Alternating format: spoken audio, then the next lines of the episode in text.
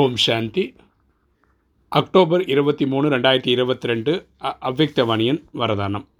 ஊக்கம் உற்சாகம் என்னும் ஆதாரத்தால் சதா பறக்கும் கலையை அனுபவம் செய்யும் தைரியவான் ஆகுக. ஊக்கம் உற்சாகம் என்னும் ஆதாரத்தால் சதா பறக்கும் கலையை அனுபவம் செய்யும் தைரியவான் ஆகுக. விளக்கம் பார்க்கலாம்.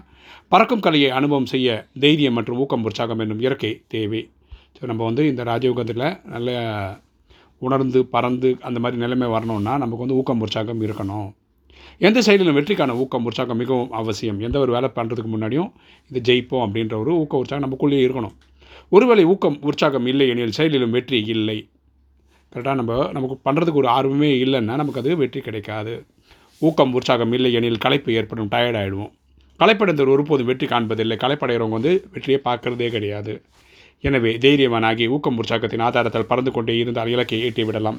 ஸோ அதனால் நம்ம தைரியவானாக ஆகி ஊக்கம் உற்சாகத்தோட ஒரு வேலையை அணுகணும்னா நமக்கு வெற்றி இலக்கை அடையலாம்.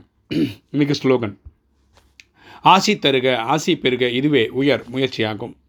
ஆசி தருக ஆசி பெருக இதுவே உயர் முயற்சியாகும். கரெக்டாக நம்ம எல்லாருக்கிட்டையும் ஆசீர்வாதம் நம்மளும் வாங்கணும். நம்ம எல்லா ஆத்மாக்களுக்கும் ஆசீர்வாதம் கொடுக்கணும். இதுதான் கிவ் அண்ட் டேக் பாலிசி கரெக்டாக இருக்கும். ஓம் சாந்தி.